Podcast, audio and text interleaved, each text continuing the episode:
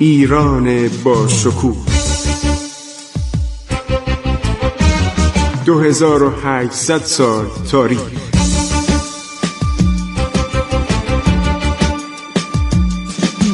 عبور از تاریخ.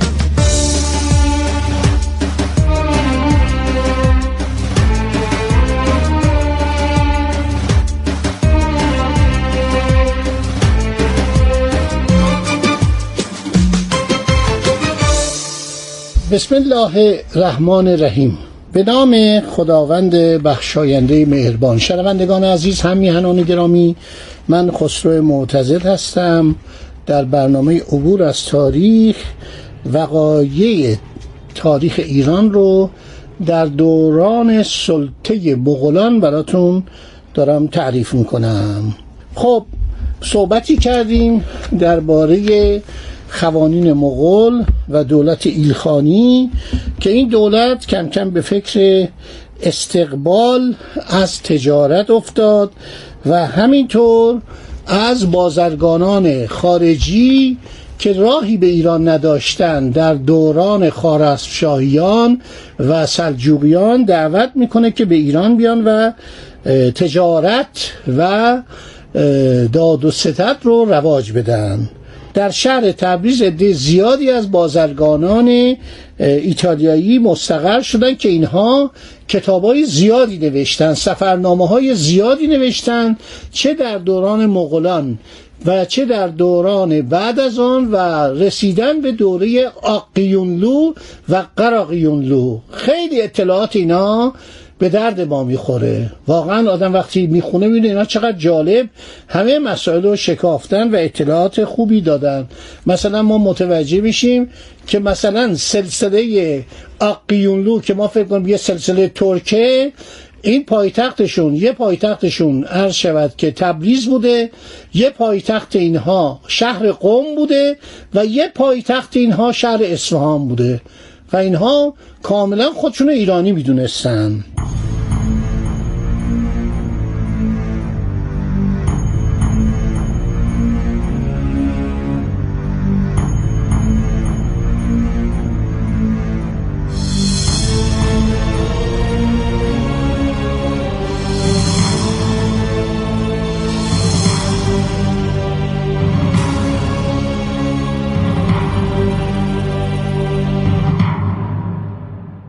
پیترو دیگلیونی.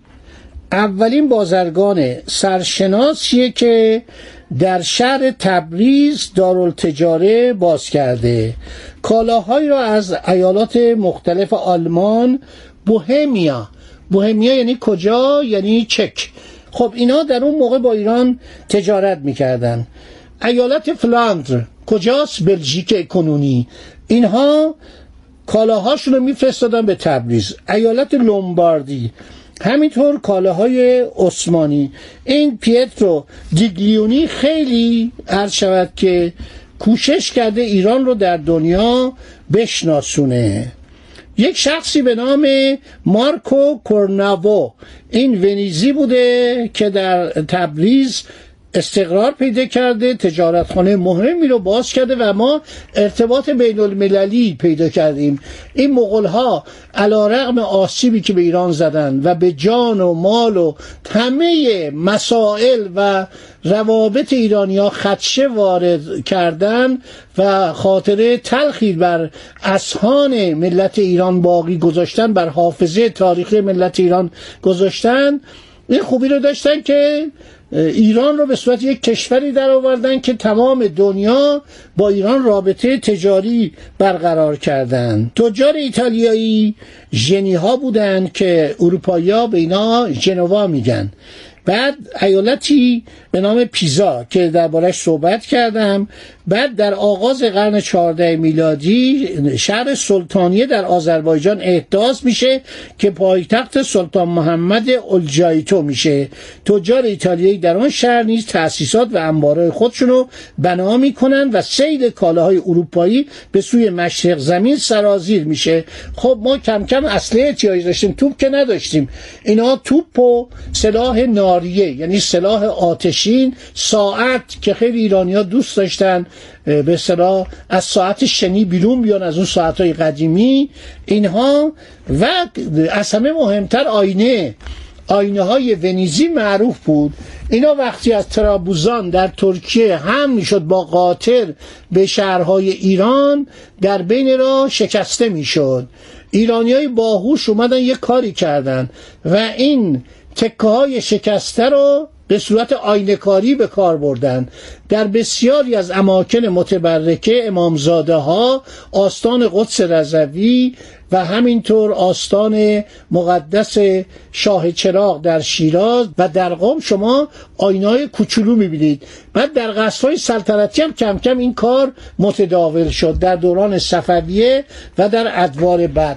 این آینه ها را از ونیز می آوردن هر شود که دولت ژنوا یا دولت ژنم کنسولخانه‌ای در شهر تبریز تأسیس کرد که در هر نیمه سال مدت مأموریت تمام می‌شد کنسول قبلی می‌رفت کنسول جدید میومد دو نفر دیگرم به خاطر بسپرید. بوسکالو دو ریزولوفی و توماسو داگلی آنفوسی اینا در گزارش های مربوط به دوران جانشینان هلاکوخان این دو نفر ایتالیایی خیلی نقش داشتن. مغول ها سعی می‌کردن به وسیله این دو تاجر بین خود و دول اروپا ارتباط ایجاد کنند بعد یک سر اسخف هم در سلطانیه در سال 1316 عرض شود 1316 میلادی مستقر شد که اسمش گیگلموس آدائه بود. در سال 1116 میلادی قرار میشه ژنی ها می‌خواستن یک بندر مرکزی در خلیج فارس تأسیس کنند تجارت بین مصر و هند در اونجا متمرکز بشه. ژنی ها تری برای صادرات ابریشم گیلان از راه دریای کاسبی یعنی دریای خزر ریخته بودند و آنها کشتی های خودشون رو احتمالا از راه رود دون داخل دریای محصور کرده و از راه ولگا به خشکی می آوردن بازرگانان ژن در سال 1293 که میشه 693 هجری یک خط کشتیرانی در بحر خزر دایر کردند. در نظر داشتن ابریشم شمال ایران و چین را از طریق دون و ولگا به اروپا هم کنن این رود ولگا و دون با اینکه اغلب سال یخبندان بود ولی مسیر تجارت ایران بود. بعدها در دوران صفوی هم که تمام بنادر خلیج فارس به وسیله پرتغالی ها و سپس اسپانیایی ها اشغال شد بیشتر تجارت ایران از راه دریا از طریق دریای خزر دریای کاسبی و رود ولگا و دون انجام می‌شد. خیلی مشکل بود چون اغلب این رودها دچار یخبندان می شدن در زمستان تجار ونیزی از راه بندر ایاس در غرب خلیج اسکندرون ارمنستان صغیر قیصریه ارزنجان ارزروم کالای خود را به ایران حمل می کردن. در حدود سال 1320 میلادی ونیزی ها موفق شدن یک قرارداد سیاسی تجاری با دولت ایلخانی یعنی ابو سعید بهادرخان سلطان ایران و میشل دولفینو سفیر دولت ونیز ببندند تجار ونیزی را در ایران از قوانین حمایت کننده خاصی برخوردار کنند یه نوع میشه گفت کاپتولاسیون اولیه بوده. اینا اجازه داشتن همه جا مسافرت کنند راهداران موظف به حفظ جان و مال آنها بودند به هر کاروان لوحه‌ای داده می‌شد که به منزله اجازه عبور آن کاروان و سفارش برای راهداران بود. راهداری یا تتقاول تتقاول یعنی ژاندارم به زبان مغولی. و اینها خیلی وظایف سنگینی داشتن. قازانخون گفت اگر کاروانی زده بشه به وسیله دزدان رئیس شود تتقاولا اعدام میشه. یا اینکه باید پیدا کنه.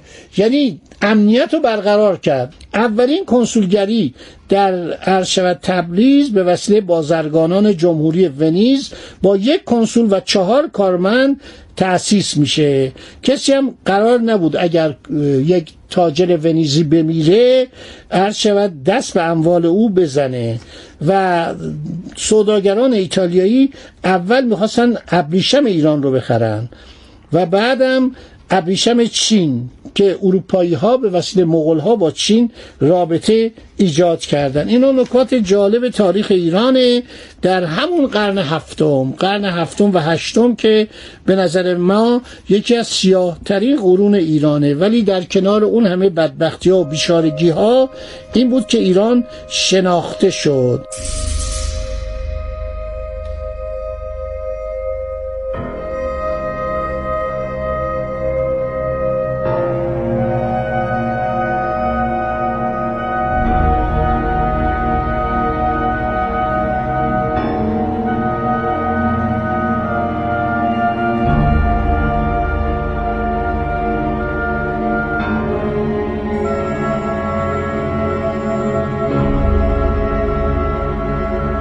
یک کتاب راه های بازرگانی به نام راه های ایران.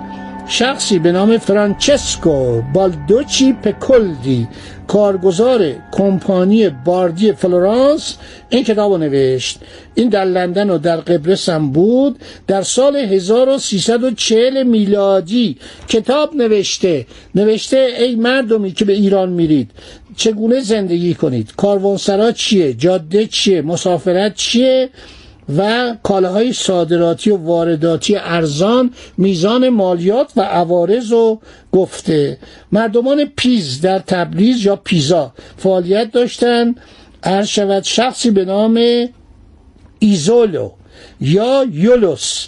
در دوران سلطنت ارقون خان در تبریز به سر می برد و اینها اولین نقشه از سواحل دریای خزر بعد از یونانی ها تهیه کرده بودند و بنادر و خطوط ساحلی دریای خزر رو ترسیم کرده بودند. مارکو مولینو مارکو کنارو اینا هم از ونیزی های سرشناس بودند جوفری دو لنگلی از سوی ادوارد اول پادشاه انگلستان به دربار ایلخانان آمد. عده از اصحف های مسیحی نیز از سوی پاپ و سلاطین اروپا همچنان به دربار تبریز رفت آمد داشتند. در دوره قازانی که تجارت با اروپا تشویق می‌شد اتباع خارجی مقیم تبریز زمین و خانه برای تأسیس تجارتخانه داده می‌شد. خب این دوران عرض شود که درخشان تجارت ایرانه که همه تعجب می‌کردن که چقدر پیروز شدن و چقدر این ایرانی ها توانستن مغول ها رو عرض شود که به تمدن و به فرهنگ و به برتری اقتصادی خودشون معتقد کنند. تعریف از ایران به زبان من ایرانی نیست. شما تمام این کتابا رو بخونید 80 درصد این کتابا تعریف کردن. خب دوستان این مطلب رو هم شنیدید. در این وقت کم من تا اونجایی که بتونم مطالب رو برای شما خلاصه می‌کنم. انشاءالله در برنامه بعدی باز هم با شما صحبت خواهیم کرد. خدا نگهدار شما. با امید روزی دیگر خوش و خندان باشید. عبور از تاریخ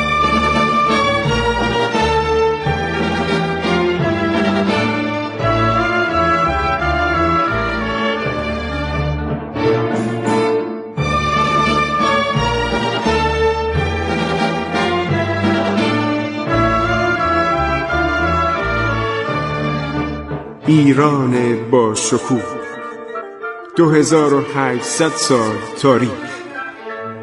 سرگذشت ایران ما به روایت خسرو معتزد.